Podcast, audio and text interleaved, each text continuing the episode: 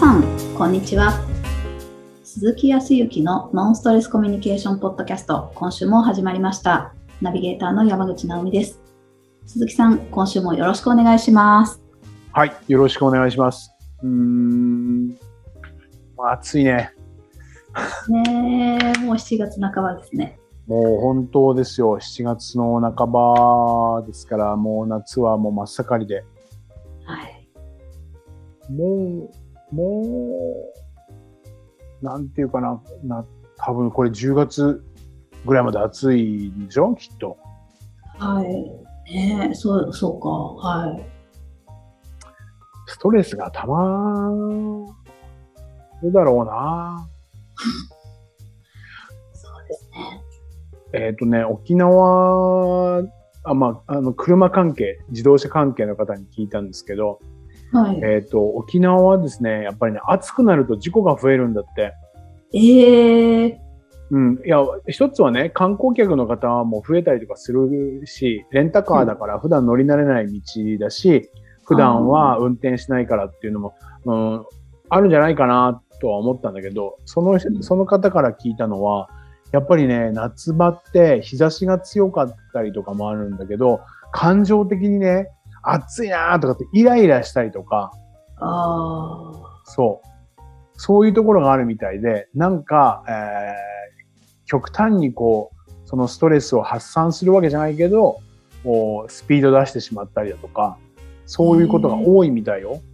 あ、そうなんですね。うあとは、えーと故障も多いって、あのね、いわゆるクーラーね。あそう。エアコンが効かなくなるのも、沖縄結構エアコン壊れるの多いよ。ええあんまり聞かなかったけど、こっちで結構壊れる人多い。ええ壊れたら地獄を見るからね。困りますよね。そう、去年の8月に僕はあの車じゃなくてね、いや、一昨年は、一昨年は、えっ、と、長期で借りていた車のエアコンが壊れて、急に効かなくなって、それで、えっ、と、我慢できるかなと思って、車ほら、風を入れればね、と思ったけど、もうね、半日でダメで、即、あの、車屋さんに行って、代替えをしてもらったっていうのが2年前。で、去年は去年で、うんと、ちょっと、お住むところをお変えたのもあって、えっ、と、まあ一つマンションを借り借りたんですけど、そのかはい借りたところは、まあ新築ではないのでね、えっ、と、うん取り付けられているエアコンだったんだけど、8月にいきなり壊れて、それも1日我慢しようと思ったけど、もう我慢できなくて。はい。それで、えっ、と、近くのホテルに2泊したけど、うわあ。そうそう。それで直してもらうのにもね、結構壊れるのが多いんで、なかなかあの、修理業者さんが来てくれないわけですよ。ああ、そっか。そう。それでまたほら、あの何、えっ、と、自分で購入したものだったらいいけど、一応賃貸だから、あの、うん変に変えることできないんでね。はい。うんうん、そう。買い替えではなくて、修理だって言われて、え、買い替えてくれないんですか？みたいな。ああ、そんなそんな不快さをあ 去年は感じたので、今年はなきゃいいなとは思いますけど。ー そっか、暑さってそうですね。確かに、ちょっと体というか心がしんどいというか、あの疲れますよね。疲れるね。はい。ねあの、熱中症もずっとだから、一番最初ね、えっ、と、うんまあ2、3週間前ぐらいは本当にさらに暑かったからね、熱中症とかっていうところもあるから、もうやっぱり、消費電力がどうのこうのって言うけど、まあ命守るためにやっぱりクーラーはつけないとね、そうですね。節電って言いながらも。うんはいいや、電気ばっかりは、クーラーだけは、うん。と思うね。はい。うんまあまあまあ、そんな中で、前回、うんと、はいちょっと、お直美さんからのお話、うんご相談っていうか、告白を受けて、えっ、と、うん 不快な部分をこう、なくすためとか、はい。ね、どうしてもこう、不快が不快さが取れない、もやもやっていうのも取れないときどうやったらね、少しでもいいですかねっていうお話をして、ね、えー、自分のやっぱり楽しい、嬉しいとか心地いいっていう心地よさの部分にフォーカスして、えー、はい、楽しいところに行く、美味しいものを食べるっていうようなことをして、不快さっていうものをね、軽減させる。で、湧いてきたとしても、はい、あ、湧いてきてるな。変に無理やり処理をしなくて、ね、それよりも心地よさとか楽しさ、嬉しさの方に集中する。あ、浮いてきちゃったな、湧いてきちゃったな、はいはいって言って、楽しい方に集中。みたいなお話を。っていうふうにして軽減するっていうのがあったんですけど、それでね、最終的に、僕がこう、今日お話をしたいなっていうふうに思ったのは、そこでこう、ある程度仕事に戻るとか、うんと、そういう、まあ、その環境に戻ってくるわけじゃないですか。はい。そうすると、またどうしても不快さとか、その、その人がいるとか、その環境にあるっていうことになってしまうと、うん、なかなかね、やっぱ腑に落ちないっていうところもあったりとか、うん、で、実はこれはあの、青木武先生、青木武さんに言われた部分で、えっ、ー、と、まあ、振り返りをする中のシートとかにね、えーはい、書かれているんだけど、最後はね、感謝で終わりなさいっていうふうに言われてるんですよ。すべて、すべて、すべてあった出来事に対して、まあ、あの、心がどうこうとか、あ体がどうこうとか、頭がどうこうじゃなくて、最後はもう感謝でぐっと締めくくるっていうふうに、一応一つのルールになってるんですよ。おはい。で、最初はわけわからなくていいから、とりあえず感謝っていう言葉で締める。それを書いて終わる。っていうことだったんですけど、最近、まあ、ここ数年、ようやく分かってきたのは、やっぱり感謝って大事だなと思っているのは、心地よさ、さっきの心地よさになった時にもそうなんだけど、前回直美さんがそのその心地よさっていうために僕の方で、えー、じゃあ日常の心地よさとか幸せっていうのはどういうことかっていうこととか、それを続けることに、えー、をしていたらどうなっていくのかっていう何か目的とか目標みたいなものを持っていったりとか、そこを理解していると、その幸せとか心地よいっていうことがわかるから、日常からそういうものを見つけててくださいねなんて話をして、そうですよね、はい、道筋ですよね、みたいな話をしたじゃないですか。はいはい。俗俗に言う、えっ、ー、と、ビジョンとかね。うんうん。何しろ自分が、こう、持っている価値とか、ね、自分の価値観みたいなところが明確になっていたらいいと思うんですけど、うん、そういうものを持っていると感じやすいのは感謝なんですよ。そう。何のことやっていうふうに思うかもしれませんけど、仮に、はい、まあ今回、えーまあ、前回からお話をしている、その、まあ、できればね、こういう経験はしない方が心地よく、仕事もできたかもしれないし、僕も本当にそういうことあるわけですよ。ここでこういうことが起きなかったら、こんな嫌な思いはしないだろうっていうふうに思うことは今でもあるし、だからそういうことに対してはこう別に辛さとか憎しみとかそういうことまではいかないけど、はい、できればなかった方がいいかなって思うと、これはあります。うん、ただ、うんうん、そういうことが、今後のね、自分が生活していく上での幸せであるとか、心地よさとか、何しろ自分はこうなりたいって、こうなるっていうような目標とか目的に、には、いい経験だったんだとか、ああ。そうそうそう。はい。こういう方がいなかったら今後、もっと大きいことが起きているかもしれないし、そういう意味では、こういう方に出会えてね、逆に自分はこうしたいんだってことに気づけたとか、やっぱり私はその中でもこういうふうなことをしていきたいんだっていうふうに、えー、感じられたっていうことに対しては感謝だよねっていう、すべてを感謝で終えることができれば、はい、捉え方が変わるし、自分にとって、うんと、充実したね、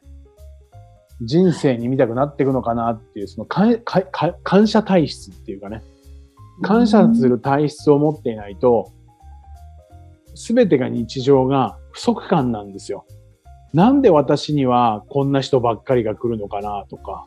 ああ、マイナスですね。あもっとちゃん、もっといい仕事ないかなとか、もっといい人と巡り合えないかなってことは、いい人と巡り合っていない、いい仕事に巡り、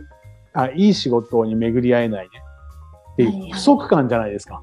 うん、そうですね。いつも私がこうやって一生懸命頑張ってるんだけど、誰も認めてくれないっていう不足感じゃないですか。認めてくれる人が欲しいっていう不足感じゃないですか。はい。確かに、えっ、ー、と、その不足感っていうのは感じてて悪いことじゃないと思うんですよ。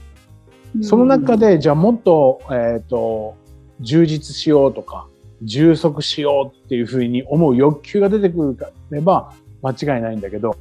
やることなすことが不足不足不足ってなると、まあ人間落ち込むんでね。うん、ああ、そうですよね。そう。それよりかは、こういうこ、それでもこういうことを分からしてくれたっていうことは、未来に向けてのいい経験になりましたとか、そういう人もいるっていうことが分かったっていうことは、それは経験として自分が持ち持って、これからに、えー、2回、3回と失敗をしないようにすることができるための良い経験だったっていうことになると、充足感ね、まあ、満足ではないけど、そう、充実している。自分の人生にとって必要だったことだ、みたいになってくれば、す、べ、てが気持ちよく過ごせると、まあ、完全にその時には思えないかもしれないけど、後々必ず感謝ができる。ようにはなると思いますよ。はい。だから本当にあの感謝体質を作るためには、すべての出来事、プラスもマイナスも最後は、まあプラスは当然感謝だと思うけど、マイナスなこともやっぱり感謝で終わることの習慣をつけていくと、感謝をする体質、感謝をする習慣。だから最初は歯磨きでもいいか、歯磨きだから、何でもいいからとりあえず磨いておくわけですよ。はい。だから何でもいいから、嫌なことがあったとしても、感謝で終わるように自分を体質作るんですよ。はいはい、本当にそうは思っていなかったとしても、まあこれもいい経験だなとか、これを教えてくれたのは、あの、この人がいたからだな、なんて、上辺だけでもいいから、はい。だから歯磨きも子供の頃って上辺だけでもシャカシャカとか歯磨き上手に、上手になんて上辺だけでやってるわけじゃない？ええ。それがだんだん本気になってくるわけですよ。だから、まあ何よりも幸せ感じられないなとか、こういう不快なことばっかりが多いななんて思った時には、どうぞ最初は難しいかもしれないけど、ちょっと言葉だけでも感謝をするとか、はい、感謝感謝っていうことを続けていくことによって感謝体質になるっていうふうには思いますよ。すごい。どうですか、直美さん。今の話聞いてなんか感じることとか思うことあります？そうですね。あの、経験をさせてもらったっていうことを、上辺だけでも、そうずっとそう思えなくても、上辺だけでも感謝できると確かに違うんでしょうね。なんか、うん、やっぱりこれを、この経験があったからおそらく次はこういうことにならないようにって、お互いが、あの、すれ違わないような対策を取れるなっていうふうに思ったり、うんうん、でやっぱりこういういいお仕事をできた自分が、あ、よかったなって、悪い自分を出さ出さない、自分にも納得できる行動を貫いたとか、うん、っていうことが経験できたっていう、確かにその、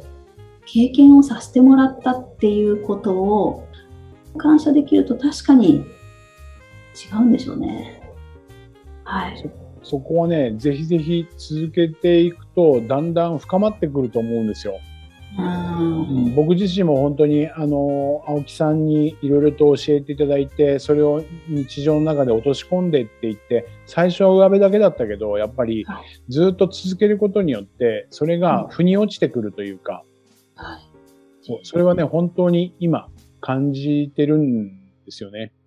だからまあ最初はちょっと理解が何何言ってんの？とかって思うかもしれないですけど、やっぱりね、最後はやっぱり一日の終わりには感謝で終わったりとか、嫌なこと、はい、うん、で、今またさらにもう一段いったね。僕が実はあの勉強会とか講座とかでもお話しするんだけど、なので相手には感謝と、その状況とか全てに対して感謝と、自分にはね、エールを送るんですよ。相手に感謝。自分にはエール。だからそういうことを経験したから、これからもあなたは大丈夫よって、これ乗り越えたんだから。っていう自分には大丈夫って勇気とかエールとかそういったものを送ってあげると先に進みやすくなる。ああ、なるほど。いや、それはあれですね。ねいや、そんなことないです。あの、なんかやっぱり、あの、心からの感謝はできないなって、あの、正直思ってたんですけど、一人の大人として、やっぱり、うん、あの、上辺だけでも、社交辞令でも感謝のあの連絡はして、メールをして、メールで失礼しますっていうことで、あの感謝だけは伝えたので、うん、はい、あのもう帰ってこなかったらどうしようとかも思いましたけど、あの結局やっぱりあの感謝をいただけて追われてるので、うん、それをもってすると本当に感覚、感情が全然違いますね。うん、自分の心がだんだんだんだん落ち着いてね、本当に何かしこりみたいなものは、なえっ、ー、とね、ほぼほぼないような状況になると思うんですよ。そう。だから、そういうふう、そのような終わり方っていうか、はい、まあ、えっ、ー、と、一つのピリオドが打てれば、本当に次のスタートができるじゃないですか。はい。うん、そういう習慣がこう身についていけば、何かっていうと、その、過去とかにとらわれることなく、自分は全てを未来に向けて、えー、前に進んでるんだ、歩んでるんだ。だから今日あった出来事っていうのは全てがその肥やしであるとか、自分に対しての良い知識であるとか、経験でしかなかったことである。だから前に向けてそれを生かしてどうしていくかっていうことになっていけば、必ずそのビジョン、はい、目標とか目的、はい、というものが必ずこう見えてくるんで、まあ楽しくワクワクしながらやっていけるっていうふうに僕も思ってるんですよ。それをもう毎日僕も実践をしているっていう感じですね。皆さんもぜひぜひ本当にちょっと感謝体質っていうものを自分で身につけるかみたいな。この人は感謝できませんって言ったら、それをできないともいいけど、まあまあまあまあ、こういう方に出会えたことが感謝。はい、そこでちゃんと自分がえっ、ー、と、対応ができたっていうことは素晴らしいって。だから大丈夫って。これだけをぜひ繰り返していただいたら本当にいい形になっていくと。ぜひ意識していただければと思います。わかりました。本当にありがとうございます。はい、ありがとうございます。ます。それでは最後にお知らせです。ノンストレスコミュニケーションポッドキャストでは皆様からのご質問をお待ちしております。コミュニケーションでのお悩み相談や、こんな時どうするのなんていうご質問を鈴木さんにお答えいただきますので、皆様どしどしご質問ください。ポッドキャストの詳細をご覧いただきますと質問フォームが出てきますので、そちらからご質問いただければと思います。それでは今週はここまでとなります。また来週お会いしましょう。鈴木さん、ありがとうございました。ありがとうございました。